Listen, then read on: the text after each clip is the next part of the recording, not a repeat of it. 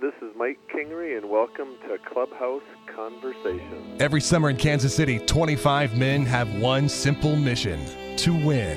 Starting pitchers, corner power hitters, middle relievers, speedy gloves up the middle, closers, utility infielders, backup catchers, and they're each remembered here. From 1969 to last year, all Royals careers have been preserved with the most comprehensive collection of facts, memories, and stories in existence. Welcome to Clubhouse Conversation. Hello, it's Davo. Glad you are along for another edition of Clubhouse Conversation, where we talk to all your favorite current and former Royals players. And today it's quite the underdog story from Mike Kingery and quite the inspirational story from Mike Kingery as well. Now, Kingery grew up in a small town in Minnesota called Atwater and would you believe he didn't have a single Division 1 college baseball scholarship offer on the table?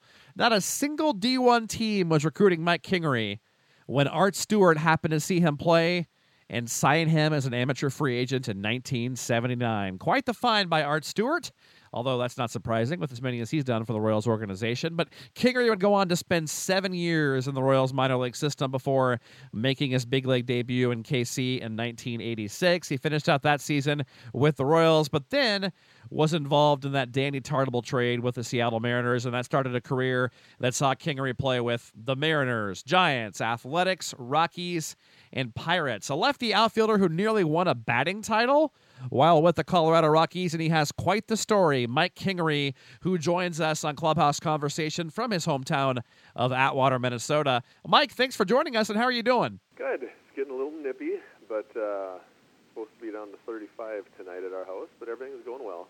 Yikes. It's that time of year, man. The chills in the air. So you're a busy man these days. Uh, between the Solid Foundation Baseball School, you run, uh, you know, motivational speaking. You have that as well. So let's kind of go through those one by one. First of all, tell us about uh, the Mike Kingery Solid Foundation Baseball School. Well, after I retired from baseball, we did not necessarily know what we were going to do, and had several parents come up and ask if I would teach baseball to their to their sons, and it just one thing led to another. I did some research and found out that maybe I would be reasonably good at this. So we started doing that, and that was 17 years ago, and we've continued to do it. We deal with kids in very small groups. So the largest group that we allow for our training is three kids in a group.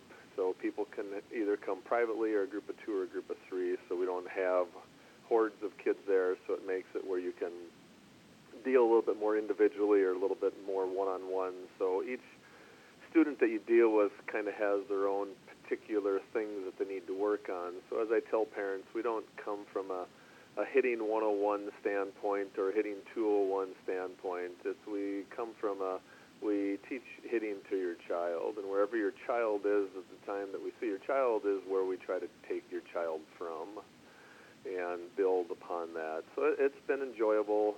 It's very satisfying to work with people who actually want to get better. And we deal with kids who would not be their, the most successful on their team, and we deal with some kids who are very skilled. So we kind of deal with the gamut, and it's been enjoyable.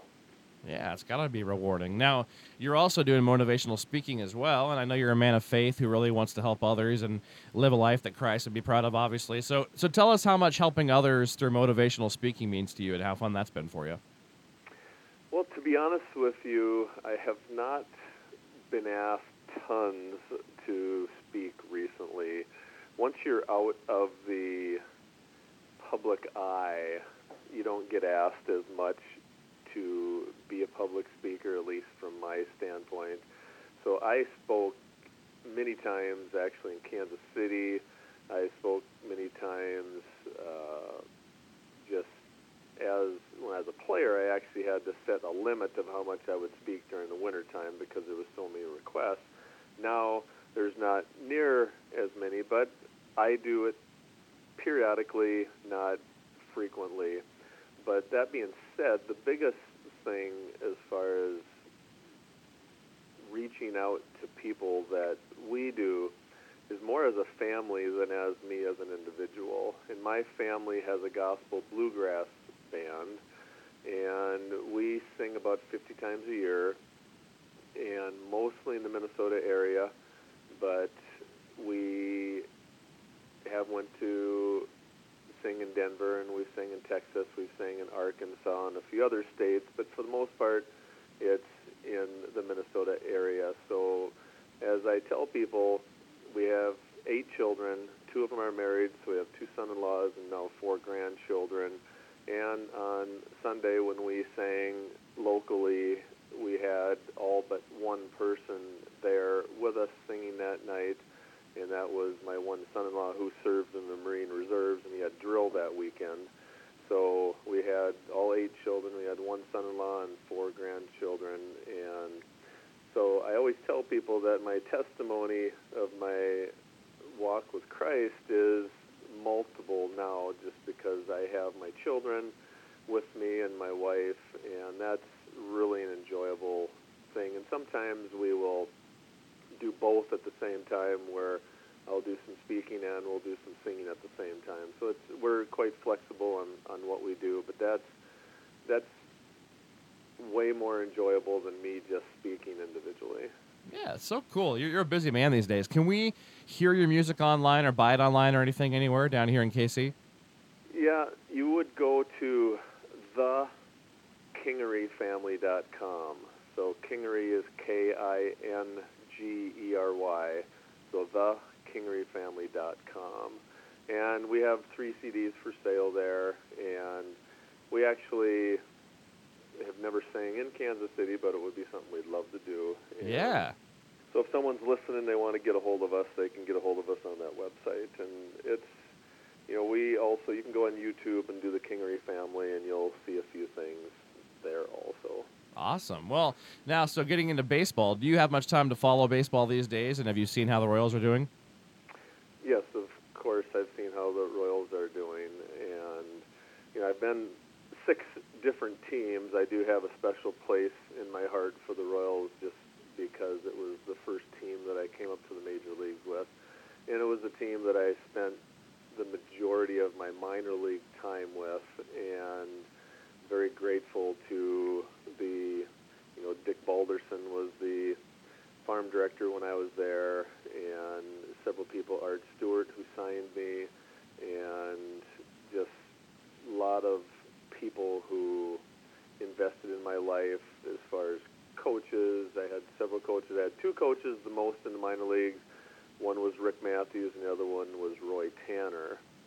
And very grateful for their influence in my life. So I, I always have a special place in my heart for the Royals. My family, my children actually probably follow it more than I do. And so sometimes when we sing, we'll do "Take Me Out to the Ball Game," and being from Minnesota, I'll jokingly say, you know, we dedicate this to the Minnesota Twins. But recently, we like we've been going, well, the Twins are so far gone, so my kids are telling me all the teams that I'm supposed to dedicate it to, and the Royals always come up as one of them, and the Pirates always come up as one of them because that was my last team, and the Rockies and all that. So it's enjoyable. But yes, we've been watching uh, the last four games. Haven't been as well as I would like them to be for the the Royals, but uh, hopefully they'll get back in a hot streak. Baseball is a game that goes through lots of runs, and hopefully they got done with their last little funk here the last four days, and hopefully they can get back on track.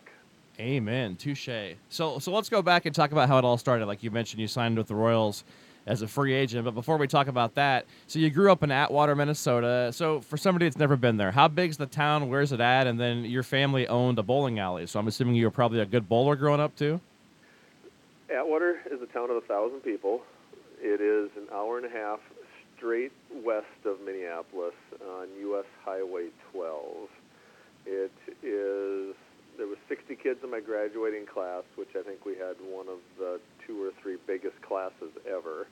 And we moved to Atwater when I was about four or five months old. And the reason that we moved there is my father always wanted to own a bowling alley, and the city of Atwater, the business culture in Atwater, built a bowling alley hoping someone would come and buy it, and that was my father. And him and my mother ran the thing for 25 years, and they sold it to my three oldest brothers, and they ran it for another 10 years. So it was in the Kingery family for 35 years. And to answer your question about was whether I was a good bowler, of the six males in my family, I would have been the worst. and I, uh, I, but I, I, I'm not saying I was bad because I averaged 180, but my oldest brother was crazy good. And this was, you know, the bowling averages now. I don't know if you pay attention, but it's a whole lot easier to score high now than it used to be. And my brother bowled 10 300s before he died, Oh, and man. he was a big influence. He was my oldest brother, and he was the one that I always looked up to. He oh, played he played three sports in college, and and so, but he was a really really to mention me and him in the same statement to bowling would be a disgrace to his name. Right. So, but I was, I was obviously above average, but that was definitely, I was really good when I was probably fifth or sixth grade, but then I started on the high school baseball team as an eighth grader and also lettered in high school in track as an eighth grader, so I kind of got involved in a lot of the other things, and I still bowled, but not as frequently. Yeah, it would have messed up your baseball swing, right? That's what you can tell people. So you Yeah. mentioned your brother Doug. Obviously, you lost him way too young. Uh, but I've read that he just was a huge influence for you as a baseball player too. Talk about him a little bit.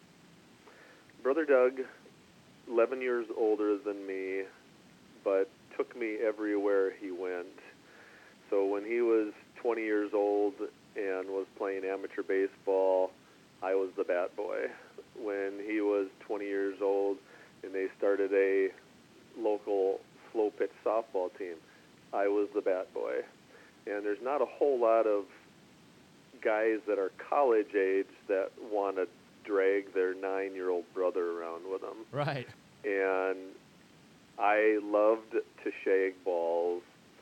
They, you know, the guys on the softball team loved it that there was a kid out there who loved to run after the balls.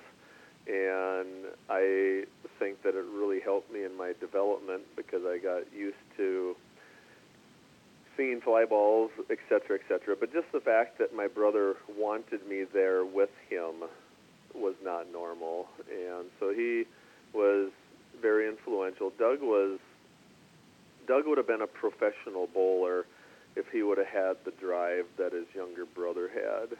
And so I have the Atwater Ford owner, he'll come up to me every once in a while and he'll go, I just want you to know the best athlete ever from Atwater was a Kingery, but his first name was not Mike. and I'm okay with it. He was my hero, so I'm okay with it. But he did it because it was just enjoyable to him. I enjoyed sports, but I wanted to win. I was the one who would get up at 6:30 in the morning and lift weights and run and do all these things that Doug wouldn't do that as much. But I did it because I was very driven and wanted to be the best that I could be in that arena of my life. Well, it paid off. I mean, like you mentioned earlier, Art Stewart, who's now in the Royals Hall of Fame, kind of discovered you and found you. So the moment he, you first met him, what do you remember about that, and how did he find you? We were in the state American Legion baseball tournament, which was in Willmar, which was only 12 miles further west of Atwater. And I was actually more recruited to play college football than to play college baseball. And it was probably the first week in August, somewhere in that vicinity. And I still did not know where I was going to go to college and obviously I had graduated. I was kind of driving some of the local college football coaches crazy because I just couldn't make a decision, and nothing just felt like it was the right thing to do. So we're probably only a week before the start of college football practice, and we're in the state Legion tournament, and all of a sudden here during the game, Art Stewart comes up to me and he says, "The next ball you hit," he said, "I don't care where you hit it." He said, "I want you to run to first base as fast as you can." So he wanted to clock me going from home to first. And so he clocked me after the tournament was over. He came up to me and he said, "I want to come to Atwater, and I want to see you throw from the outfield because I pitched more than anything in the tournament." And so I worked it out, brought one of my friends with to hit fly balls, and he hit me fly balls, and I threw some balls from the outfield, and Art basically said, "I'd like to sign you." And then I went, "Okay, that's why none of the college things felt proper because I was supposed to sign to play professional baseball." So I signed as a very wide-eyed 18-year-old who wasn't even asked by any Division One schools to play baseball. I only had one D2 school that wanted me, and that was South Dakota State, which they're now D1. But at, when I went to high school, they were D2, and I signed right out of high school with a professional team. So when I explain that to people, they kind of go, "That makes no sense," and I would agree with them. It makes no sense, but God had a wonderful plan, and I was able to survive professionally for 17 years, longer than probably anybody thought. And I knew that I was given a special chance here, and I wanted to make the most of it. And I was able to learn from a lot of really good coaching. The Royals were huge on their minor league system, and I was able to really learn a lot and really had to restructure a lot in my in my game because I was raw would be a nice word.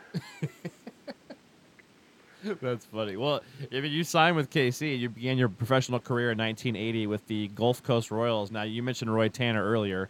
You played for him there. You were also teammates of another future big leaguer and Royal scout, Bob Hegman. So, what do you remember about that first year of pro ball in 1980?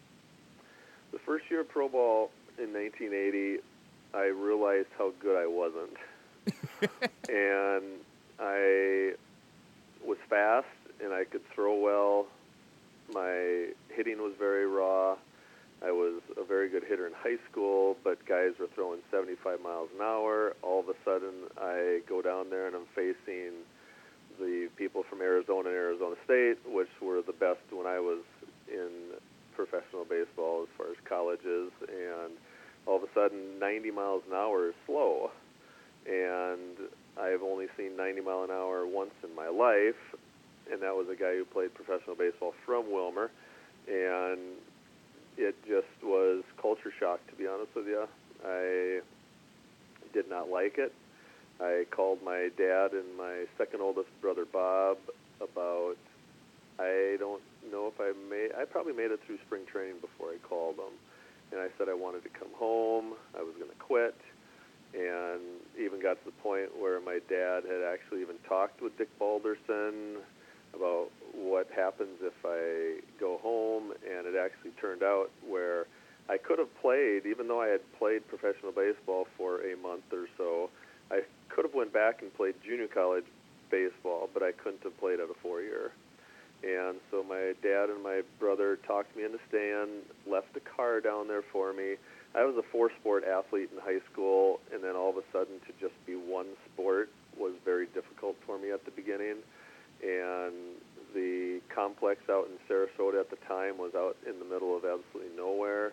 The closest thing was probably about three quarters of a mile away. It was a 7-Eleven grocery store, hmm. convenience store, and I would walk down there every night to get a big gulp and a, a burrito or something. And besides that, it was baseball, baseball, baseball and some of your listeners would go, "Man, that's what I've always dreamed about," and I would say, "Yes, I dreamed about it also." But once you actually live it, and you realize, you know, when you sign, you're kind of wet under the ears. You don't understand the intricate details of professional baseball. I was in the complex in Sarasota. There was four rooms in the middle of the complex that all of there was rooms that housed four people in each room, two bunk beds. And then there was these four annex rooms in the middle that held eight people. And I was in one of those annex rooms, and I remember the first time that I came back from one of the spring training practices, and the person whose bed was next to mine was packing his gear. And I go, Where are you going? And he goes, Well, they released me. And I'm like, What? Well, they told me that they don't want me anymore. And by the time spring training was over, there was only four of us, eight still remaining. And that's when I realized that yes, this is enjoyable. Yes, this is a game, but it was a business also. And that was a little shocking to me. And so I, it was very difficult at the very beginning, but thankfully, actually, uh, you brought up my relationship with Christ. I came to know the Lord about a month after spring training started. And that really transformed my life, not only spiritually, but in my occupation. And it made it where now I wanted to please God. And so I was going to do everything that I could do personally to become the best baseball player that I could be. And it really changed my focus because you're in an occupation which you know your value and your worth is really how you perform. And then all of a sudden to meet a god who is wanting all of you and he's going to love you whether you strike out or whether you get a home run. And that really freed me up and it helped me to to just have my perspective better. And so i was in spring training all of the teams left spring training, but about 20 of us guys who stayed for what they called extended spring training, which meant we weren't good enough to go to a team, right. but we weren't bad enough to send home. And not bad enough, but they thought that there might be a possibility for some future type thing. So I stayed there for extended spring, and then in June after the draft, that's when all of the guys came in, and then we played rookie ball. So in extended spring training, we were actually on a team with the New York Yankees. Oh, that's cool. So we made a team together. Hoyt Wilhelm was one of my coaches, and it just made it where they had enough players to play. And then we went to the rookie ball came, and that's when Bob Hegman came because he got drafted in June out of St. Cloud State in Minnesota, and that's when I was actually going through practice, and someone came up to me and says, "Do you know our new shortstop is from Minnesota?" And I just I remember right away walking out into the field and go, "You're from Minnesota?" and he goes, "Yeah, I'm from St. Cloud," and we became best friends. I was actually stood up with him at his wedding, and it we became best friends. Him and Jim Eisenreich uh-huh. another former Royal. He uh, and Bob and I used to work out in the wintertime at St. Cloud State after all three of us met each other. And Bob and Ike played college baseball together. So that really helped me a lot to have someone that became a really good friend and we were able to fellowship with each other and just spend time with each other and that helped me a lot. Yeah, I was somebody to help you take a deep breath there. I'm assuming. So, 1981, you played for the Charleston Royals in beautiful Charleston, South Carolina, with a couple other future Royals like uh, Cliff Pastornicky was on that team. Then in '82, you became a big time prospect after returning to Charleston a second time. You hit 318. You finished in the top five of a whole bunch of single season offensive categories. You're also a, a Sally League All Star that year. So your two seasons in Charleston, what was that like playing there? You know, because it's obviously not an affiliate anymore. And then your favorite memories of that time of your life. In 81, I was actually started in extended spring training again, and then I got called up because one of the outfielders in Charleston got hurt, so I got called up and played, but probably was more the fourth outfielder would be my guess, but I, I played more than what a major league fourth outfielder would play, and ended up doing reasonable. And nothing to write home about. Came back the next year as the starting right fielder, and Cliff Pastornicky was the starting third baseman that year. And Cliff had maybe the best year I've ever seen anybody have.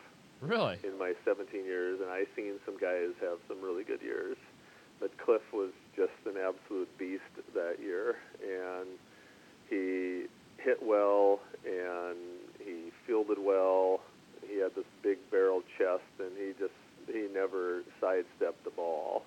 He was willing to stand in front of anything. Him and I used to play long toss every single day, so became really good friends with Cliff and spent a lot of time, you know, trying to hone our skills together. But he had a remarkable year. But getting back to one of my two coaches, that's Roy Tanner. I was with him again that year, so that would have been my second year with him, and I was so bad the first six to eight weeks of the season where I was probably hitting about 180.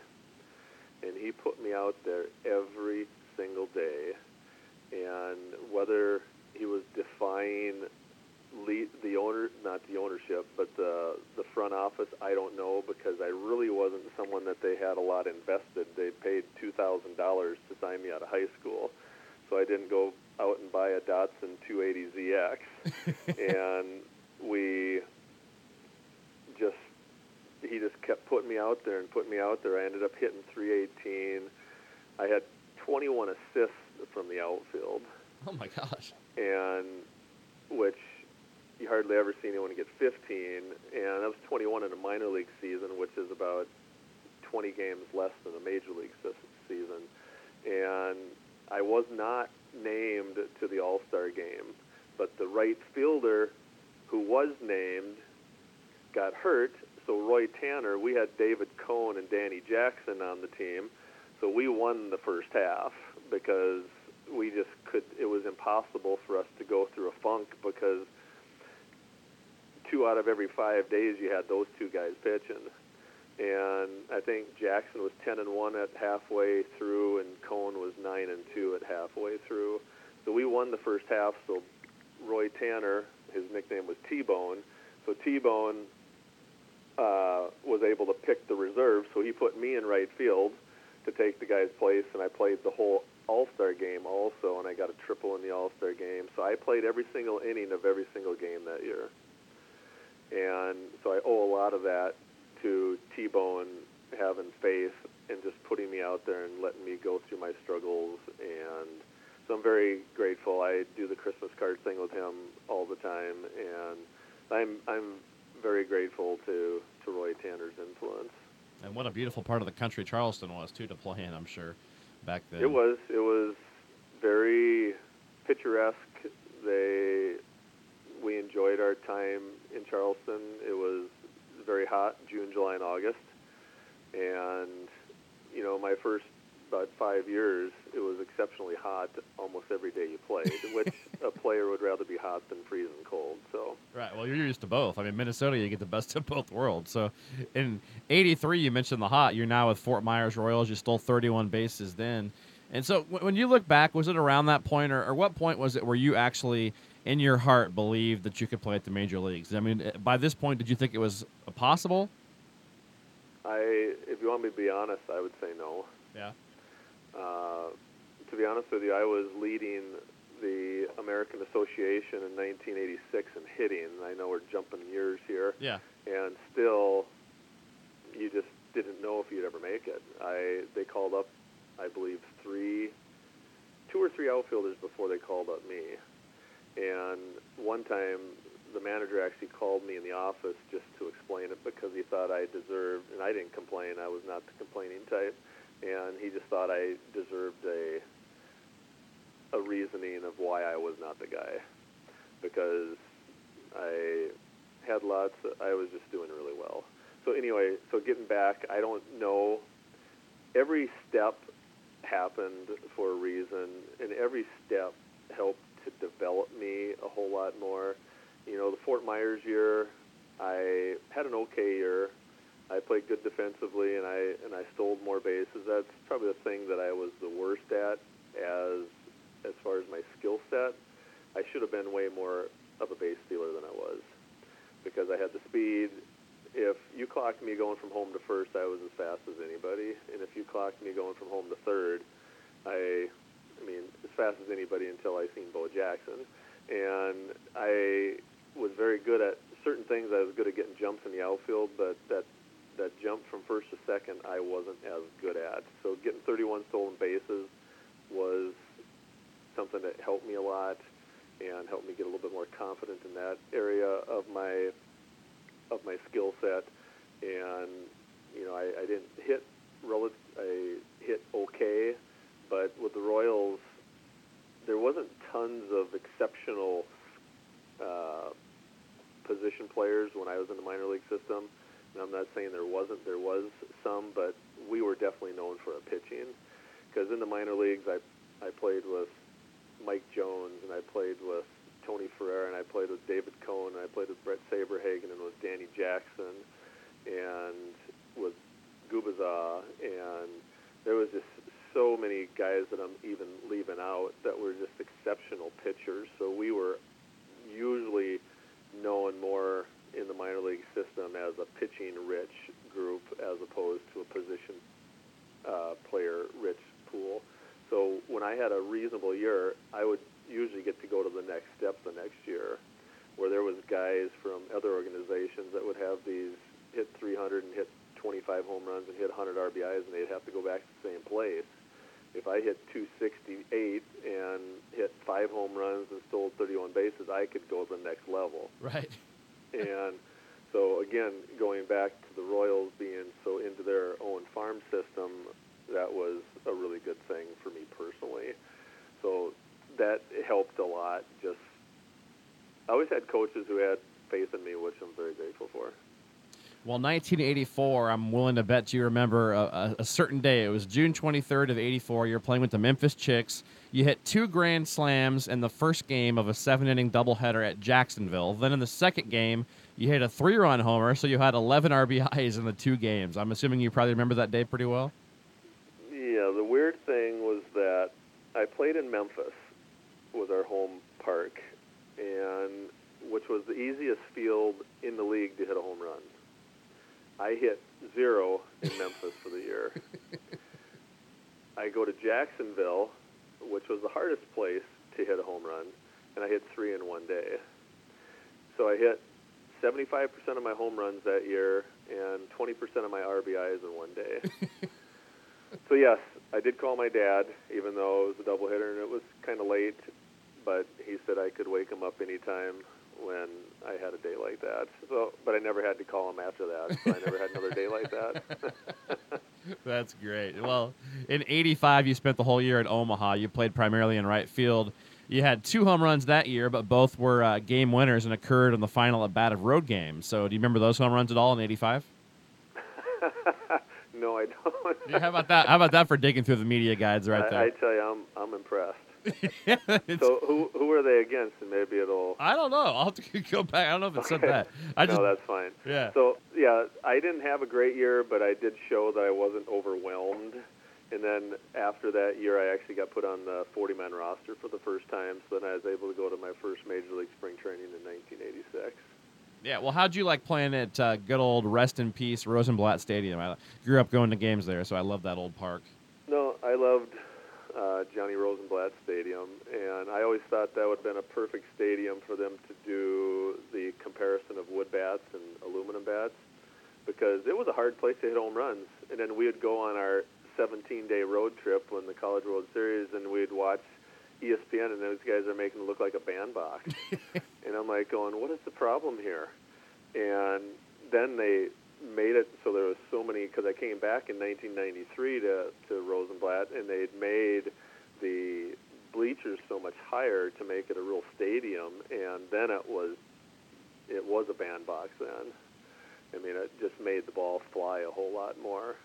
So I loved playing at uh, Rosenblatt and I also loved Omaha itself because it's you know when you think back and I'm not saying this for for your uh, good here. I just, when I look back at the places that we actually lived, Omaha would be in the top five of the places that we played. And if we would have, we could have settled down in Omaha, is what I'm trying to say. Huh, that's cool. So, 1986, you began there again, but then you got called up to KC and made your big league debut on July 7th of 86. But before we talk about that, What do you remember about the moment you got told you were being called up? Is there kind of a cool story, or where were you at, and all that good stuff? We were in Iowa playing the Iowa hated Iowa Cubs, Right. and we were in the locker room, and the coach came, wanted the manager wanted to bring me into the office, and so it was John Bowles, and he told me the situation, and he said that I was going to get called up the next day, and I, I still believe I played that day, which is not normal No, not at all. because they don't want you to get hurt. And but I could be wrong on that, but I believe I still played that day. And the reason that he told me a day early, so he actually told me on the sixth, was, and that was my mother's birthday. And the reason that he called me in to tell me is I was married, and my wife was actually on this road trip, and we had one child at that time. So he kind of figured I needed a little bit warning to to get things a little bit more prepared. So I was very grateful that he thought ahead in that area. But yeah, it was a it was a surreal moment because you're hoping you're wanting that time to come, but you still don't know. You know, you're one. And I never played with the thought that I was going to get injured. I would run into walls, and I I just thought that when you played, trying not to get hurt was the time that people usually get hurt. That's why I always tell parents because I deal with people with other sports also, as far as they're baseball players who work with me, but they also play football, or the parent might want them to play football, and I always say, football is the one sport that you shouldn't talk anyone into playing. Because if they're not really wanting to do it, it's a sport that they can get hurt in because it's a sport that you have to be willing to go out there and be the aggressor, so to say. Because if you're the one trying not to get hurt, you get hurt. Yeah. So I never played with this cautiousness that I was scared of getting hurt because I just I knew it was in God's hands and I was just going to do my best and whatever happened happened. So, fact or fiction that Kingery was misspelled on the back of your jersey in your first game with the Royals? Uh, fact and fiction. It was fact when I got there that it was spelt wrong. It spelled R E Y instead of E R Y. Went out. By the time I get back from practice, it was spelt right. So then I knew I was in the big leagues when they were able to switch it that fast. yeah, right. Well, your major league debut was against Mike Boddicker, who'd play for the Royals later, obviously, but you went two for four against the Orioles. So that day, was your entire family able to make it to KC, and I'm assuming pretty special day? Not everybody, but many of the family members were able to make it. And just going there, my wife and I driving from Omaha to Kansas City, trying to think through it. I knew Mike Boddicker was pitching, so I go, I'll probably get a chance to play because at that time they weren't letting me hit a lot off of. Well, I shouldn't say that. Uh, I knew that they wouldn't platoon me because there was a righty pitching. I'm a left-handed hitter, so I kind of figured I might play. I get to the park, get into the elevator. The first person I see is Eddie Murray, and he goes, "First day, huh?" And I go, "Yes, sir." And so that was kind of a surreal moment. I had played with his brother Rich in 1985 in Omaha, and so Eddie Murray was very pleasant with me, very, very professional. So that was a cool moment. I get into the locker room and talk to some of the guys that I know. I Jamie Quirk was the guy who helped me the most, and Jamie had been in Omaha with me a little bit, and Jamie just went out of his way to make me feel comfortable. So I don't know how things work. There was no lineup up, and I didn't know what was happening. And I go, am I supposed to go talk to the manager? And they go, he'll come and get you when he wants you. So I'm just sitting going through my stuff, and all of a sudden Dick Howser comes and gets me, or he didn't come and get me. The messenger said the manager wants to see you, and he brings me in there, and he goes, congratulations, George is hurt. I don't have anyone else who can hit third, so you're hitting third tonight. I go, okay. and so the first at bat was I popped up to Cal Ripken at shortstop, but I was just thankful I made contact. I got the jitters out of me. Next at bat, I hit a looping liner in between Ripken and, and Freddie Lynn in center field and got my first base hit. The next ball I hit in between short and third. Ripken fielded it, it was backhand through it. I was quite fast, so I was able to beat it out. I don't remember the third at bat, but it was. I should say I don't remember the fourth at bat, but that was uh, tremendously exciting time. It was it was fun. I was actually more nervous from a defensive standpoint than I was from an offensive standpoint. Really? Because often I'm like going, who doesn't strike out, whatever. But you didn't want to clank a ball in the outfield, and so I was a little bit more nervous playing the outfield. But after I got done with my first game, it really helped me to settle down. It was obviously nice to get a hit the first game too, and actually to get two of them. And then the next game I didn't start because they pitched a lefty, and so we're losing by one run, and it's the ninth inning, and Don Aase, who's leading the American League and saves at the time, comes in, and they call me to pinch hit to be the leadoff hitter, and so I got the tape here at home, and um, the guys on the team said he's not going to throw you a knuckleball. So in other words, the guy throws really hard, be ready for it.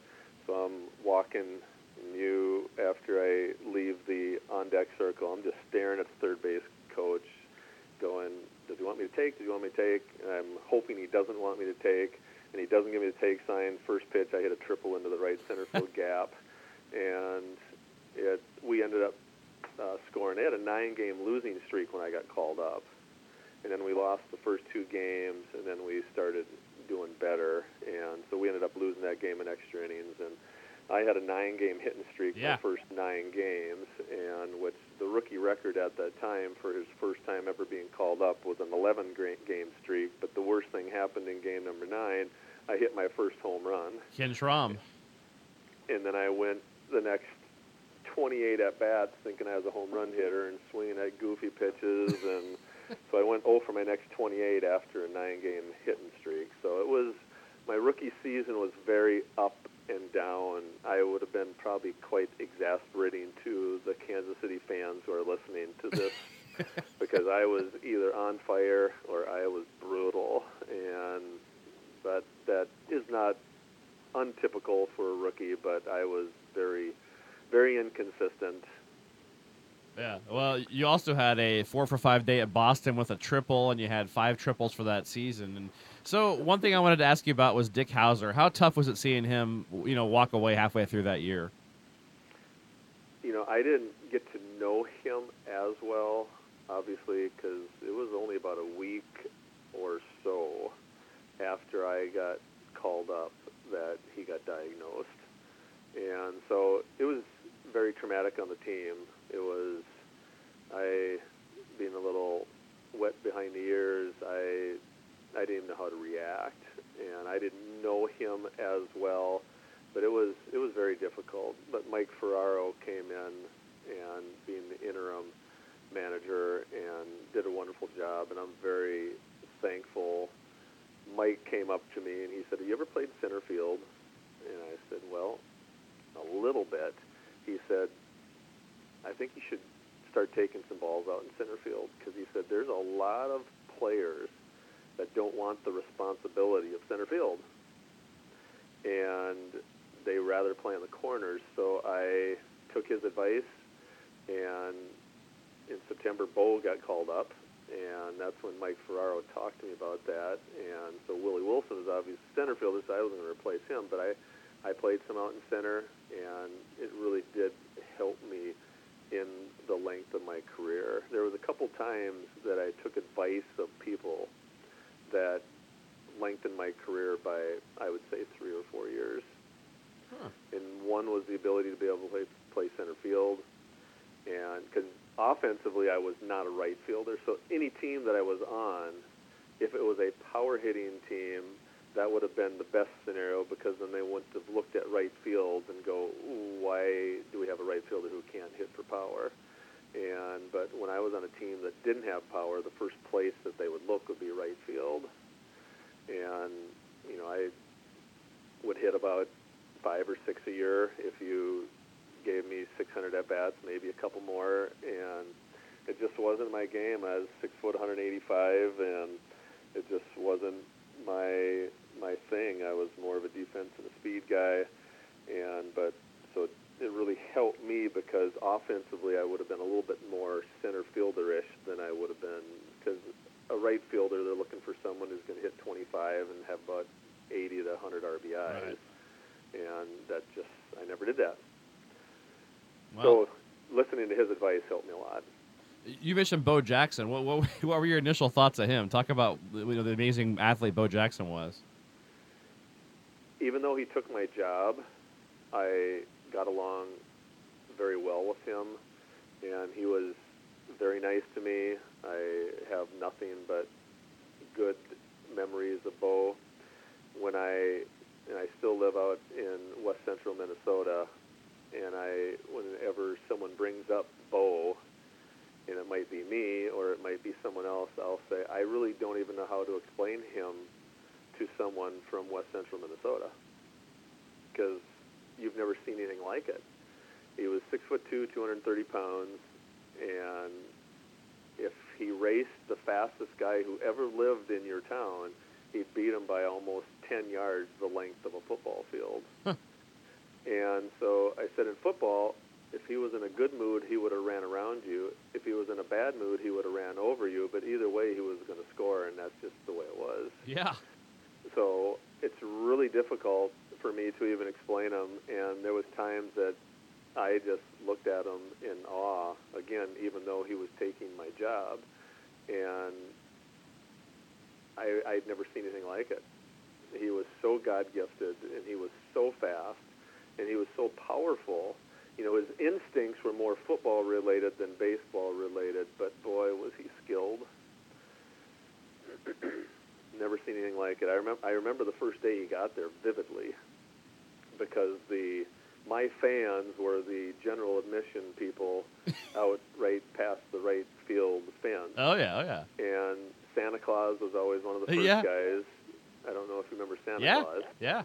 and uh, that part of the stadium filled up exceptionally fast his first day. So I, being the veteran, even though I'd only been there for two months, I take infield first. So they hit me the ball. I do my steps perfect. I throw a one hop, perfect throw to the third baseman, exactly what I'm supposed to do. And Both the next one, and he made me look like I absolutely had nothing in my arm. and I like, what is this? I got a really good arm, and he made me look like I had nothing. And so it was it was interesting. I remember that day vividly. wow. Well, so following that season, uh, I'm sure you were pretty much on cloud nine, you know, excited and looking forward to 87. But as fate would have it, the Royals traded you uh, with Scott Bankhead and Steve Shields to the Mariners for Luecken and Tartabull. So where were you at when you found that out, and what were your initial emotions about that? Well, Greg Pryor, uh, longtime Royal, and I used to work out together during that off season, and my name kept on being mentioned in this trade of the Mariners. And every day that the new rumor came out, the one consistent thing from a Royal standpoint was Mike Kingery. And it was Mike Kingery and Mark Gubicza for Tartabull, then it was Mike Kingery and Scott Bankhead for Tartabull, and whatever, but it was always Mike Kingery and Tartabull because Dick Howser, Dick Howser, Dick Balderson was now the the general manager in Seattle, who had been my farm director for years with the Royals, and if he was going to get rid of Tartabull, he wanted me to replace him out in right field, and so Greg Pryor, he was like, you know, don't think too much about it because this stuff gets writ- written about a lot of times before it ever happens. And then, so what we were doing is we were just getting ready to have our second child, and so we were going to have to move to a new apartment. So we were going to rent a storage shed. We were going to go home to Minnesota for about a month, spend the holidays, the Christmas time uh, in Minnesota, and then we were going to come back to Kansas City on the way to spring training, get a new apartment, and go to spring training, and then hopefully plan on making the team, la di da di da di.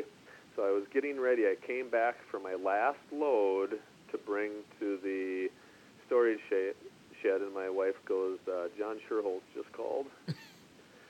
and I don't know what people know about general managers talking to players, but general managers rarely call a player, and so I knew I had been traded, and I called him up. He just said, "I wanted you to get this before you heard it on the radio or TV, but we traded you to Seattle for Danny Tartabull." So at first it was a little bit of a shock because I was going to die bleeding royal blue. I was going to live in Kansas City for the rest of my life, and la di da di da di. And all of a sudden, I get traded the very three months after I get called to the major leagues. After I had a time to think back through it, again, I was okay with it because I went, you know what? The Mariners actually want me. They Right. traded for me. Right. And so once I had a time to step away from it a little bit, I was okay with it, even though I was going to miss all my friends with the Royals and, and all of the leadership we had with the Royals. And but I went over to Seattle, so I went from one of the best teams in baseball to one of the worst teams in baseball. But the team was just filled with young talent. And if they would have kept that team together for another two years, it would have been one of the best teams in baseball Yeah. because our pitching staff would have been Mark Langston, Mike Moore, Mike Morgan, Billy Swift, and whoever the fifth guy would have been, which there was a number of guys to do that. It would have Alvin Davis and Harold Reynolds and Ken Griffey Jr. and Jay Buhner.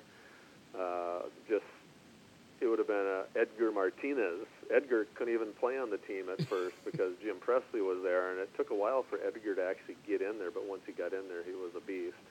And so it was just filled with really, really good players.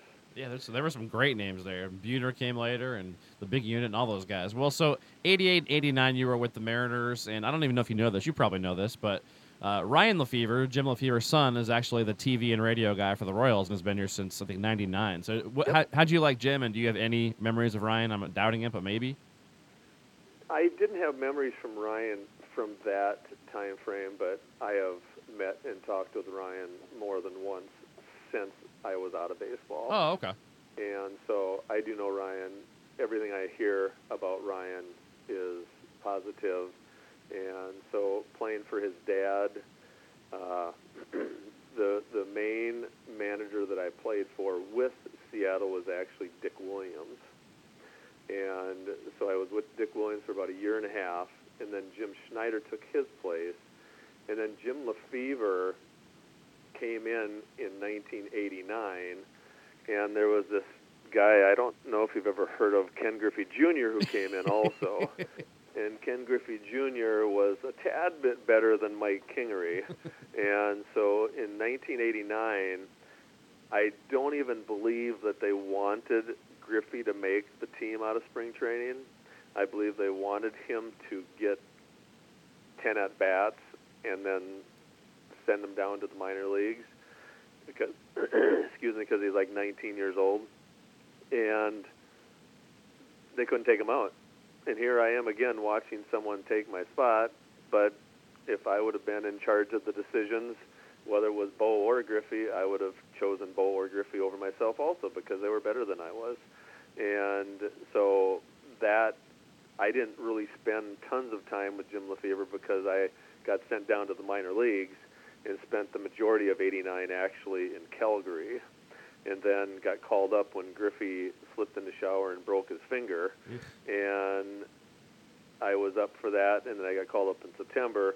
Then that spring training in 1990 I actually was asked to go down to the minor leagues again but I had the chance to say no because of my options etc and I really prayed about it and I talked to several of my teammates who I valued their opinion and talked to family members and talked to my pastor back home. And everyone they were offering me $100,000 to play in AAA and to put that into perspective for your listeners the first 6 years that I played professional baseball I made less than 30,000 if you combined all of the 6 years together Oh, my gosh. and all of a sudden they offered me $100,000 for one year to play in the minor leagues. And that was just unheard of, but I said no. And I just really felt in my heart that I needed to say no, and I went home. You know, saying no at the end of spring training is, in earthly uh, wisdom, really stupid because everybody's getting rid of players from their team. They're not really looking to add to their teams. So I go home for like a week, and nobody is interested. And I'm like going, oh no. and then all of a sudden, the San Francisco Giants called, and they had room on their minor league team. And for your listeners, the minor leagues was not the deal.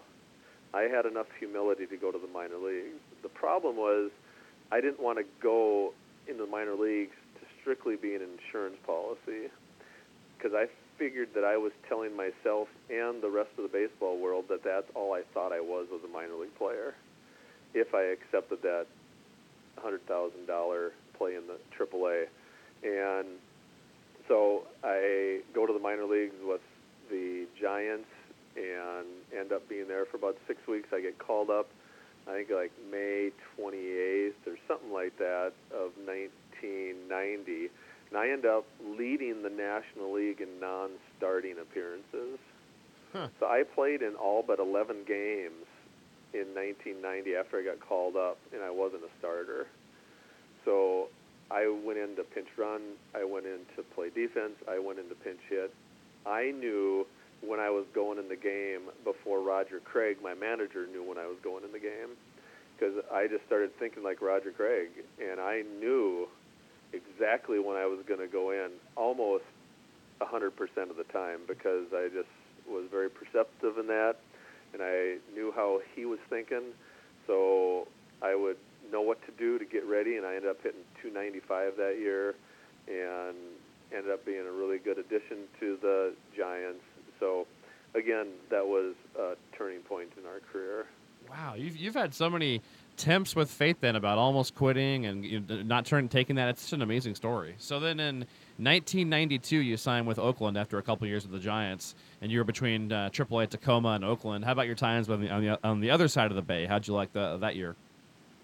It was probably my weirdest little part of my career was the time with the A's. It was the best team I ever played with, and but I was only there for about three weeks. I made the team out of spring training, barely, even though they only had three outfielders without me, and it was just a, it was just an interesting, interesting time in my life because it was just this ambiguity, and uh, Roger Craig at the, the last three days of the season. Uh, of, I should say of spring training, they do the Bay Bridge series between Oakland and San Francisco. So I go to the Bay Bridge series, and Roger Craig comes up to me the last day, and he said, "Are you on this team or what?" I said, "I don't know. They haven't told me." And he goes, so he just wished me the best, and Tony La Russa came out to me and he said, I just want you to know you're on the team, but don't tell anybody. and I go, okay. So I got my wife there, and we got three children, and so I called her over and I just said, we're on the team, but we're not supposed to tell anybody. And so then after the game, he came up and told me, and then they made the official moves and all that type of stuff. And so I was just there to be there until Dave Henderson got back.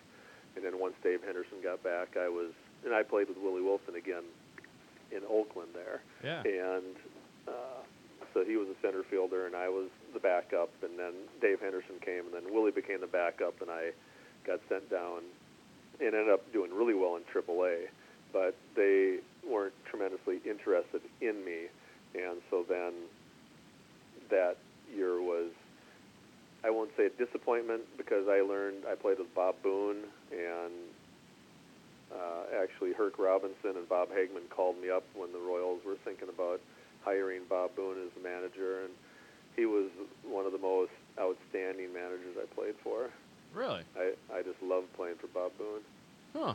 So 1993, then you signed where where it all started again with uh, Kansas City. Now that team was loaded. 37 of the 42 t- uh, players on that Omaha team uh, appeared in a game in the major leagues during their career at some point. 37 to 42. So that 1993 season. First of all, what made you choose Kansas City again, and what do you remember about that year in Omaha?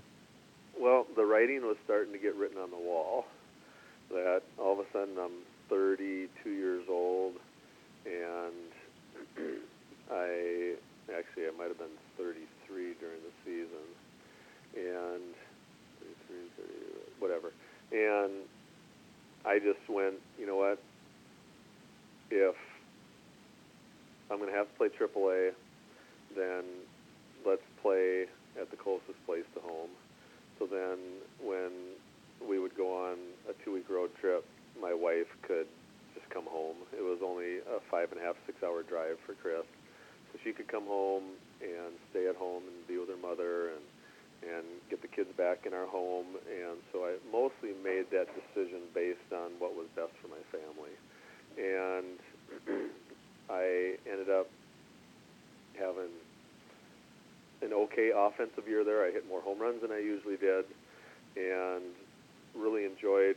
I think Bob Hamelin. I think he called me Grandpa, and but it was in a in a good way. And uh, Dan Rohrmeier, I kind of took him under my under my wing because he was already penciled in as a designated hitter. So him and I played long toss daily, and his arm strength improved. I I won't say I was an outfield coach for the team, but I did do a lot of outfield type stuff. Uh, Kevin Koslofski was obviously a really good Yeah. uh, defensive center fielder, and so I never played center field. I mostly played left field that year, and uh, played some right field also. And had one of the teammates come up to me at the end of the year, and he just said, "I just want you to know you're the best outfield I've ever seen in my life." And so I worked really hard on my defense and tried to keep a good attitude. At the end of the year, uh, uh, Cox called me in, my manager, into the uh, lock into the office, and he just said, "This is. I just want you to know." And Bob Boone did the same thing the year before. He said, both of them said, "I just want you to know. I believe you can still play in the big leagues." And uh, Cox said, "As far as I'm concerned, you can go and try out. Go to any big league spring training you can find out, and if you can't find a job, there's a place waiting for you here." And so, I was very grateful for his belief in me and also him wanting me on his team. And but again thinking more about myself than about himself. And so went to spring training with the Colorado Rockies. I am the second oldest guy on the team. I they give me number 52 for my jersey I'm like going, I am not an offensive guard. I got like four years in the major leagues, and I get number 52. and I'm like, okay. So I end up hitting about 180 in spring training, and but Don Baylor, probably the definitely one of the major league managers I respected the most, came up to me and he kept on trying to encourage me. And one day, going back to advice I received from other people, I got out my first baseman's mitt. I am not a first baseman. I did not want to play first base. Who wants to be playing first base when Barry Bonds is hitting? Right. I would, I'd much rather be 300 feet away than 110 feet away. and so, but Alvin Davis, my very wise Christian brother from the Seattle Mariners, came up to me. He said, Mike, get yourself a first baseman's mitt. And I go, why? He said, it will lengthen your career. So I get out my first baseman's mitt. I start having a coach hit me some ground balls. Within five minutes, and if you've ever seen a major league spring training, you got more than one field. You got all these things happening in all these different fields. And within five minutes, Don Baylor is on my field behind the screen at first base saying, You ever played here in the major leagues? And I said, Yes, I've been here about maybe fif- parts of 15 games. He said, I want you to get with Gene Glynn, who was the guy who did all the bunt signs. I want you to get with him and talk about the bunt signs. And I probably played as much first base the rest of spring training than I did out in the outfield. And they did not want me to be the first baseman because we had one of the three best first basemen in baseball was Andres Galarraga. But they wanted to know that if something happened to the big cat, I could go in there and play first base if need be.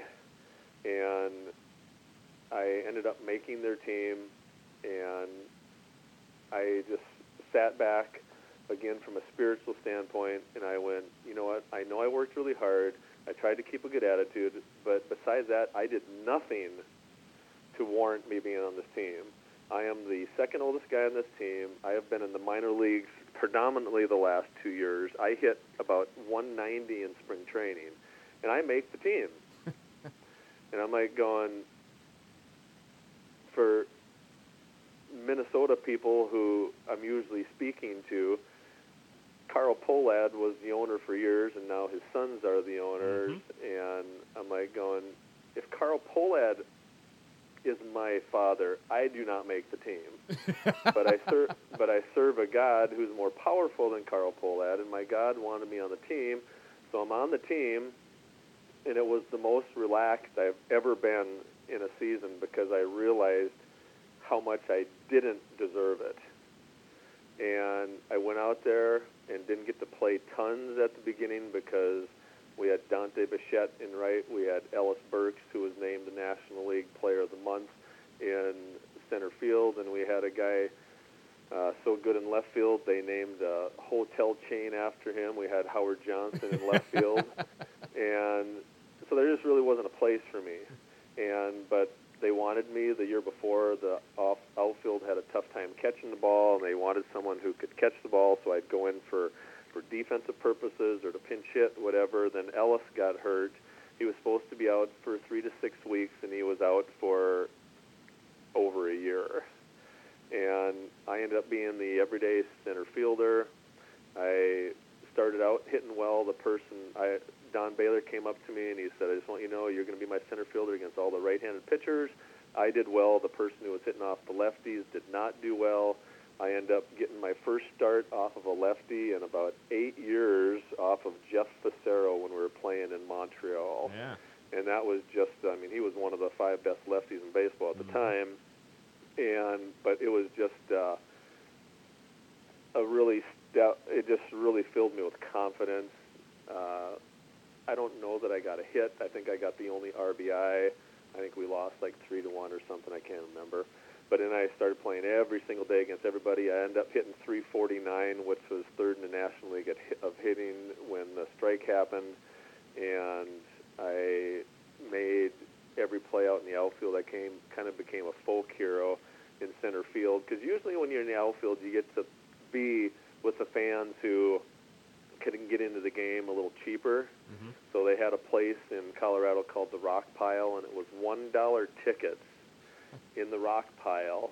So the Rock Pile were my fans. So they would be the people who would get there because it was first come, first serve. And when I was in Colorado the first year, we averaged 59,000 people a game.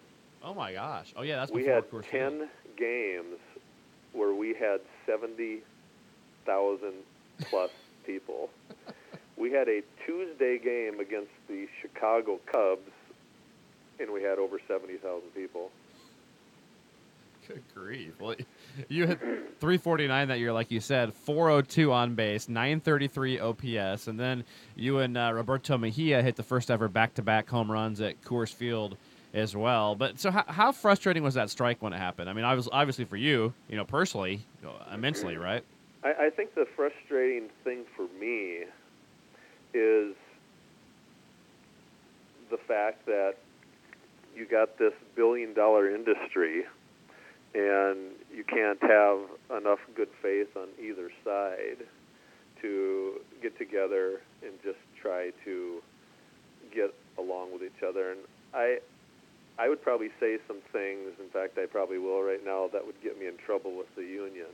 But I'm very grateful that the union actually gave in a little bit in the last last couple negotiations with a little revenue sharing and also with the drug testing and it's not good in an industry when one team beats the other team every single time they have negotiations and the players beat the owners for 25 years and that's just not good for the health of the game when one side wins all the time and so, to be honest with you, we didn't even vote on it as individuals. It was just the union reps who voted on whether we'd go on strike or not. Hmm. So I never even had a chance to vote on it, and which that's a whole other story for a whole other day. But I, you know, for me personally, it wasn't good. But that being secondary, it just wasn't good for baseball, and it didn't help anything. Uh, nothing was resolved in it. All it did was put another black eye on this very wonderful game, and so I am glad that these last 10 years or whatever, that both sides have gotten along with each other better, and I just think it's really good for the health, the future of the game, is when both sides are feeling, you know, when you have a happy marriage, it's not just good for the husband or not just good for the wife, it's good for both of them. And when you have a happy marriage where it's good for the owners and for the players, and most importantly, and for the fans, that's when everything is firing on all cylinders, in my opinion. So yes, it was it was hard for me personally, but that being said, I didn't think about it that much from an individual standpoint. I thought of it as I remember mostly we played the Braves and the game got over. We were in Colorado, and I remember getting booed on the way out. Hmm. And that was one of the hardest things ever that I had to go through as a player was just everybody booing in the stands. And to be honest with you, they had every right to do so. Yeah. Well, 95, you came back and you got a chance to taste the playoffs with the Rockies, which had to be special. You guys lost to Atlanta, unfortunately, but how cool was it making a postseason during your career? It was exciting. I personally didn't do as well in 95 as I did in 94, and this was the first year in Coors Field was 95, so the other was at Mile High. And we averaged 59,000 people a game, then we moved into a stadium that only fit 50,000. And so tickets were quite premium for many, many, many years there. And Ellis Burks came back uh, probably about two thirds of the way, maybe through the season, and Don Baylor still kept me out in center field most of the time, even over Ellis, and Ellis was getting paid way more than me. And so it was an exciting time. We just ended up squeaking in uh, by the hair of our chinny chin chin. We had to score. In fact, if I look right here in my office, I can tell you right here, at the end of the top of the third in the last game of the season, Houston won, and so we had to win to get in to be the first National League wild card ever. If we lost, we had to fly right after the game to Houston to play a one-game uh, playoff. And at the end of the top of the third, we were losing eight to two. Oh my gosh! and then we scored four runs here in the fourth inning, so it made it eight to six. And then we scored uh, four runs, made it uh, four runs in the bottom of the fifth. And then we were up ten to eight, and then uh, we ended up winning ten to nine. Man. So it was cool. We walked around the stadium. The place was on its feet for 30 minutes anyway and it was it was quite it was quite the experience. It was the first time these fans had been to the playoffs. It was the first time for me personally, and you did bring up the fact that we had to play the Braves, and that was the only year they won the World Series. And but we by far, if you go back and look into that playoff, we were by far their biggest challenge, and we shoulda, coulda, woulda won the first two games in uh, Colorado against Smoltz. I should say against Maddux and Glavine, but we lost them both at the very end of the game, and then the uh, we fly to Atlanta to face Smoltz, and you know better than I that Smoltz was a better postseason pitcher than either Maddux or Glavine. Oh yeah and we beat Smoltz, but then we got hammered the next game against Maddux, and so I did not play the first two games in Colorado, but I played the first two games, I should say the last two games in Atlanta. I got to pinch hit off of Mark Wohlers in the ninth inning. We're losing by one run. I came up, I don't know, I think there might have been one out when I came up. I got a base hit, and to make a long story short, I ended up being at third base, with one out and Andres Galarraga up to hit. And I'm like going, you know what? We got a chance here. And but we had made a change in about the maybe seventh inning where we pinch ran for Vinny Castilla. And so when I came in to hit, I was the last position player used. There was no other people that were available to play anymore. Uh-huh. And right after Galarraga, because of in the National League doing double switches, right after Galarraga was Vinny Castilla's spot. so they walked him. And no, they because we had bases loaded, so that Oh, the bases game. were loaded. I got gotcha. You. And uh, so Gene Glynn, the third base coach, goes, Mike, look who's on deck. And we were having to pinch hit for the pitcher with a pitcher. and so he goes, Mike, it does not have to be a very far fly ball for you to try to score. And so Galarraga ended up striking out, and then Lance Painter came up and he ended up striking out. Ah. So we lost with the tying run at third and the winning run at second, and that was the second game of the playoffs. Ugh. And then we went to uh, Atlanta, and I knew it was the playoffs when EY, Eric Young, got on base first. So I was the second hitter in the lineup, and they give me the bunt sign in the first inning. and I'm like going, boy, this must be important if they have me bunting in the first inning. And so I bunted the ball, and I was trying to avoid Smoltz, and he tried to tag me instead of throwing it to first. So I slid to try to avoid him. He tripped over me, and EY made it all the way to third. So it worked out perfect. Yeah, talk about a sacrifice, right? Sacrifice. Yeah, I got I got him two two bases, and so EY we ended up winning that game, and then uh, Brett Saberhagen pitched game four, and both Brett Saberhagen and Billy Swift were scheduled to have shoulder surgery after the season was over, and for Billy Swift, needing sol- shoulder surgery was not as detrimental to him as it was to Saberhagen, because Billy Swift being more of a sinker ball pitcher, sometimes the faster those guys throw, the more their ball flattens out. So he wasn't able to throw very hard, but his ball was moving like crazy because he just didn't have the normal velocity that he had. And but with Saberhagen being a power pitcher, it took a little bit off of his fastball, and so we we lost game number four. But just the experience was awesome, and you know, it was way more nerve wracking than normal.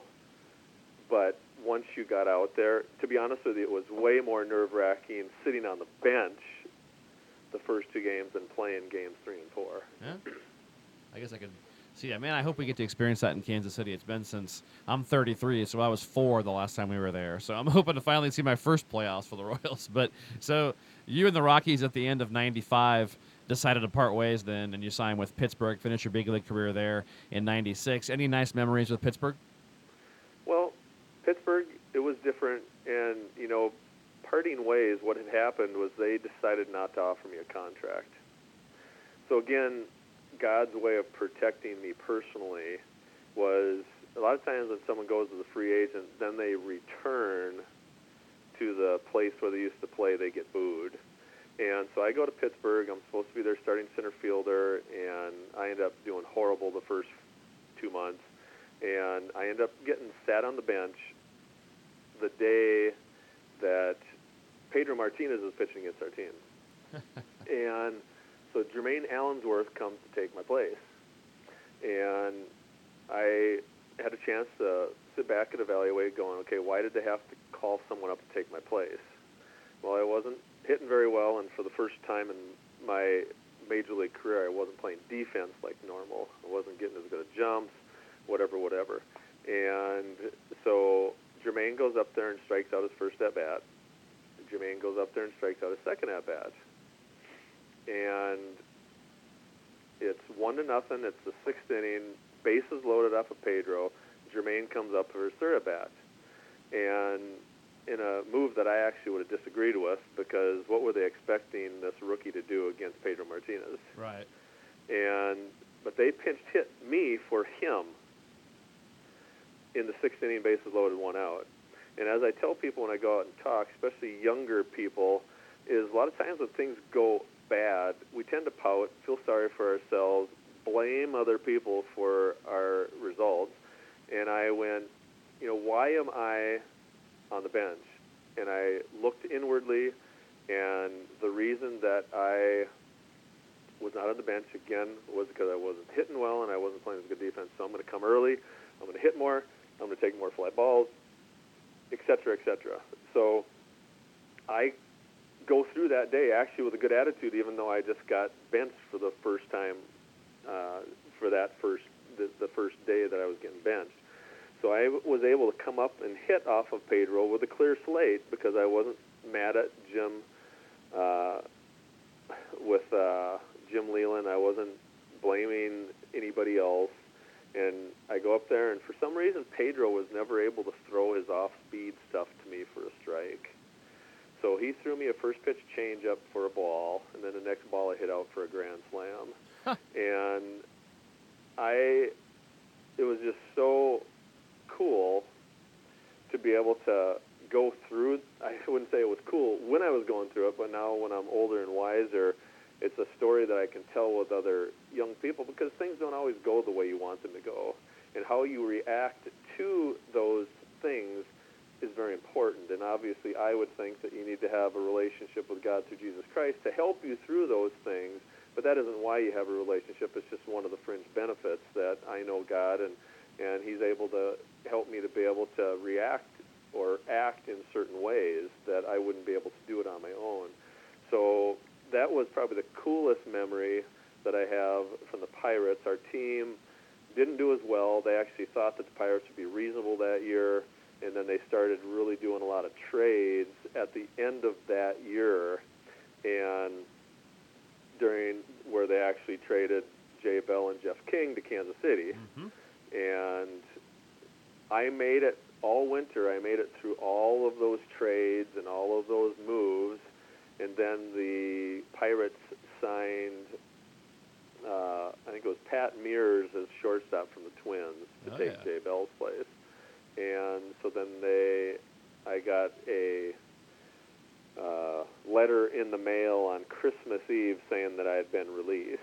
Oh my gosh. And so I made it through all of those, uh, all of those moves until that last move. And I was, so we prayed a lot and asked God what He would want us to do. And I was going to be 36 years old. I was, it was kind of funny because someone you know well now, Mike Swanson, the Swanee, vice yeah. president of media, he was my media guy when I was with the Rockies, and he used to like to tease me for some reason.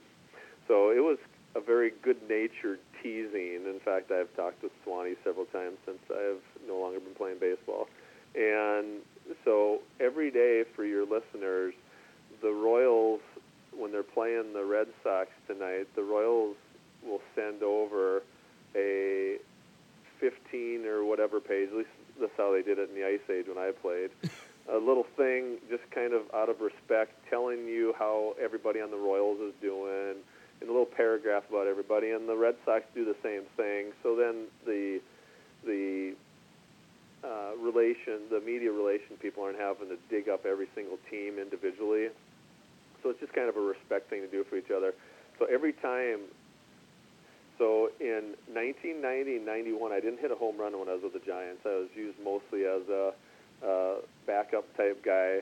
92 and 93, I'm almost in the minor leagues the whole time. So 94, I get called up, and Swanee starts writing in the paragraph how long it had been since I'd hit a home run. so people, the media, the announcers, because I got tapes at home here of my at bats and and you'll listen to them, and they're sitting there going, "This guy hasn't hit a home run since 1989," and saying all this stuff. It's been all these, and it's making it sound like I got 2,000 at bats without a home run, and I had about 250 maybe. And anyway, so I finally hit a home run in Montreal. And I go, good. Now Swanee's not going to say it. So the next day I come back, and Swanee has written in there that it had been so long since I'd hit one outdoors. so then, two days, whatever, we went from Montreal to New York play the Mets, and right away I hit a home run in New York. So I go, finally. And then the next day I come back, and it said it had been so long since I'd hit one west of the Mississippi. so then we, I hit one in San Diego. Then he gave up, and so it was kind of funny. But so Swanee uh, and I have had a, a good little teasing relationship there. But I uh, come back to so I don't do very well in Pittsburgh for that first little bit. So we come to uh, Colorado to play the Rockies, my former team, and I'm not doing well. I think the 50,000 people who are there know I'm not doing well. God obviously knows I'm not doing well. So I needed a little pick me up. So I already told you that a lot of times when you leave to go to what a player might think is greener pastures, you get booed when you come back. And I was in Minnesota when Chuck Knobloch came back when he was with the Yankees, and they actually had a delay in the game because the left field bleachers started throwing stuff at Knobloch. yeah. And got to the point where they had to announce it over the over the intercom, and Tom Kelly walked out to stand with Chuck Knobloch and his former manager. So anyway, sometimes they don't treat you well when you're that free agent. And I come up, and before my name is announced, 50,000 people are on their feet giving me a standing ovation for from the opposing fans. Huh. And I go up there first pitch and I get a base hit. And I get to first base and Andres Galarraga goes, "You King, you a professional hitter." I get to second base and Eric Young says, "Good job, King." I get to sh- shortstop and Walt Weiss came up and just said, "Mike, I just want you to know I was more happy when you got your hit than when I got my hit earlier in the game." Hmm. I get to third base and Vinny, the outfield is screaming at me in a positive way, and so it was just something that I really needed to pick me up, and it was nice to know that you know when you're struggling sometimes you start feeling sorry for yourself and feeling alone and and like you're the only person out there and so it was it was something that I needed at the time so that would probably be my two biggest memories with the the Pirates are the Pedro Martinez home run and then just going back to Colorado for the first time. So did you? Was it a pretty clear decision to hang it up then, going into 1997? When was that decision made, and how tough or easy was that choice? Well, again, we prayed, and I had to go through about two weeks of waivers. And the reason was is because it was during Christmas and New Year's, so it had to be during actual business days and all this type of stuff. And so it took about two weeks to go through, and I had to go through a separate second set of waivers because I had an existing contract. So if someone picked me up, they were going to have to accept the contract that I had signed with the Pirates. I had signed 16 one-year contracts. I finally signed a two-year contract, and then I get fired after the first year of the hmm. contract. And so we just prayed and said, God, if someone wants us to play, they will pick us up on waivers. And nobody did, so we stopped playing then. Okay, that makes sense. And I was, was it hard? Yeah. Was it hard? No. I mean, Derek Jeter, you're hearing much about him, and there's certain things that obviously he's going to miss. There's other things that he won't miss, and that's the same in every occupation. Yeah. Do you have all those 16 contracts, by the way? Like the one? Do you actually keep copies of them? Uh, I bet you we probably do have them. My wife is, is very good at keeping track of that. That's great. I don't know if we'd have the first two because I weren't wasn't married for the first two. Yeah, right. the responsibility hadn't joined you yet. yeah. So, when you look back, then, what are you most proud of of your baseball career? I'm most proud that I I really feel like I did my best. I'm a coach now, and we have a game tomorrow morning, and I'll just tell the kids. In fact, we'll be down. My teams will be down in Kansas City playing on oh October. Let me see, October 18th and 19th, I believe it is. Oh, and cool. I'll tell the guys guys, all I want you to do is give me your best. I don't want you to put any pressure on yourself. I just want you to do is give me your best. If you give me your best and we lose, I'm okay. If you don't give me your best and we win, I'm not okay. Just give me your best. And my big deal is not winning or losing. My big deal is trying to properly influence these kids and also to teach them the wonderful game of baseball and try to teach them how to act proper, how, as I say, to win with honor and to lose with honor. And, you know, you always look at being a good sport on the loser side. Most since I've been doing a lot of coaching, especially the last three years, I see that the lack of sportsmanship is usually on the winning team side and where they're stealing bases when they're winning by 11 runs in the last inning, and doing stuff that in professional baseball there would be a fight over. Right.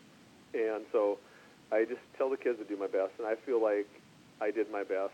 I feel like I left nothing on the table. So when it was time to be done, I didn't have any regrets. I didn't look back going, if only, if only, if only, if only. And that's what I tell my players. Don't get into the if onlys do your best and let God take care of the rest. And in 1994, I believe Mike Kingery became the best player that Mike Kingery could be. And that was exceptionally satisfying to me personally. I didn't win the batting title. I tell Minnesota people here, Joe Mauer only hit higher than me one year. and he has three batting titles, and I have none. And I say, you know why? And they go, why? I said, because he did not have Tony Gwynn in his league. right. So the year I hit 349, Tony Gwynn hit 394. Yeah, yeah. So it wasn't even close, and Jeff Bagwell was hitting 366. And so I wasn't going to win if the season kept going, but I just am very happy that I did my best and I was able to survive for 17 years and was able to play with some of the coolest people in this world and you know, I met very few people in the game of baseball that I did not like, and I learned a lot about how to treat other people. I learned a lot about how to instruct other people. I just learned a lot about life through the game of baseball, and I'm very grateful for that. Well, last three or four questions. Thanks a lot for your all your time, by the way. Your yep. your your favorite memories as a Royal, you know, favorite moment as a Royal when you look back. I, I would say my first game is the thing that sticks out the most. But when I look at the big picture, George Brett was my favorite superstar. And I don't say that because I'm being interviewed by someone who is from Kansas City. I he treated me with the utmost respect. And when I came back in 1993, I was in Major League Spring Training, and him and I were running sprints together. And he goes, "Man, you can run." And I go, "Man, you can hit." and he goes, only because I've been given more opportunities than you. And I like went, what a humble thing to say for one of the best players in baseball. And I, I, I love George, and I got to see him last year when he was doing the hitting for the Royals when he came to Target Field, and he remembered me, which I was only with him for three months, and he was hurt for a while there, and he remembered me like I was his best friend, and I just really, I, I appreciated just being part of the Royals. I thought they were a first-class organization. Which teammates uh, were you closest with in KC, and then do you stay in touch with any of your old Royals teammates today? Uh, you know, guys I would keep in contact now would have been more guys that I was in the minor leagues with uh, Bob Bobby Harold, obviously, I should say Bob Harold. That's, but I wasn't thinking Bob Harold at the time. But yes, Bob Harold, and uh, Bob Hegman, and Doug Gilcrease was my roommate in the minor leagues. He's now the chaplain for the Tampa Bay Buccaneers. Oh, cool. And Mike Miller, who was my roommate in the minor leagues, and he was one of the heir apparents to Frank White at second base, and he ended up having some back issues. And so as far as on the major league roster, the people that helped me out the most, I would say Jamie Quirk would have been. He drove me to Jamie Quirk got me a shoe contract with Converse. Jamie Quirk got me a bat contract with Louisville Slugger. Huh. And Jamie Quirk brought me to the park every single day. All my wife had to do was drive me to Jamie's house, and then Jamie would drive me to the park. So then Chris would have a vehicle. She could come to the game later. Or if I would have had to drive, she would either had to come with me to the park and then go back home. So Jamie was awesome. Anytime I had a uh, anytime I had a question, I always went to Jamie. And in September of '86, the Royals we were in third place, and the Twins were not doing well. So my town called the Twins to see if the Twins would have a day for an opposing player, myself. so the Twins said, "Yep, we can have Mike Kingery Day." So we had Mike Kingery Day at the Metrodome, and George, uh, I should say, it came to the ballpark, and there's 700 people coming from my hometown out of a thousand, and I come to the park, and my name is not in the lineup card. This has been prepared for months, Oh, or no. at least weeks, and I go up to Jamie. I go, "What's the deal here?" I was. I talked with Mike Ferraro. I was going to play even if Frank Viola pitched, and I'm not in the lineup. And Jamie just sits there and he's trying to talk to me and talk to me. Then Mark Ferraro come up and goes, "Did someone put the wrong lineup card out?" so they were spoofing me a little bit, and it was fun. My high school baseball coach throughout the first first pitch, the men's chorus from my church sang the national anthem. Bert Blyleven threw on his twins blue jacket and jumped in the back with all the navy blue blazers and sang the anthem with my church choir. And the two bat the bat boy bat girl honorary ones were from my hometown. Uh, my uh, Kent Hrbek brought a bouquet of flowers out to my wife, welcoming a fellow Minnesotan to the major leagues, and I got four hits. Couldn't have been better, right?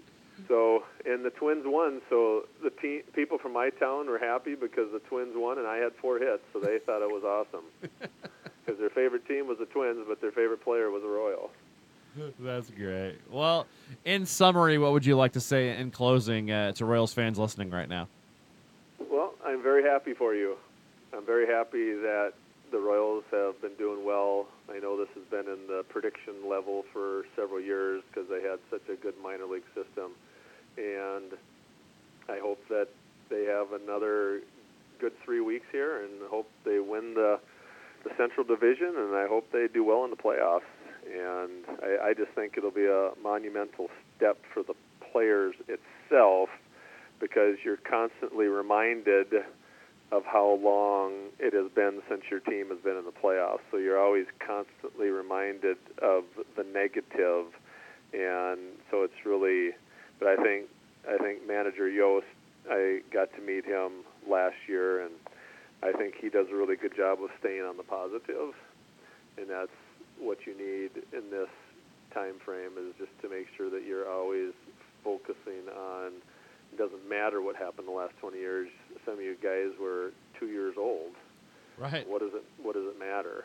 And this is what is the here and now. So I, I hope the Royals finish strong and hope they do well in the playoffs. And I'll be happy to watch them. Well, thanks so much for, for all your time. It's, it's been a really, I mean, inspirational story and an interesting story, and all the different, you know, near calls you had with walking away and, you know, not going to AAA when you, when you could have for the money. And it's just been kind of a really cool story to hear. It's refreshing, and I hope that you're right about the Royals, and we'd love to see you when you're down here in, in KC October 18th and 19th. That'd be awesome. All right. Well, thanks so much, and, and take care. Thanks, Dave. All right. Bye. Bye.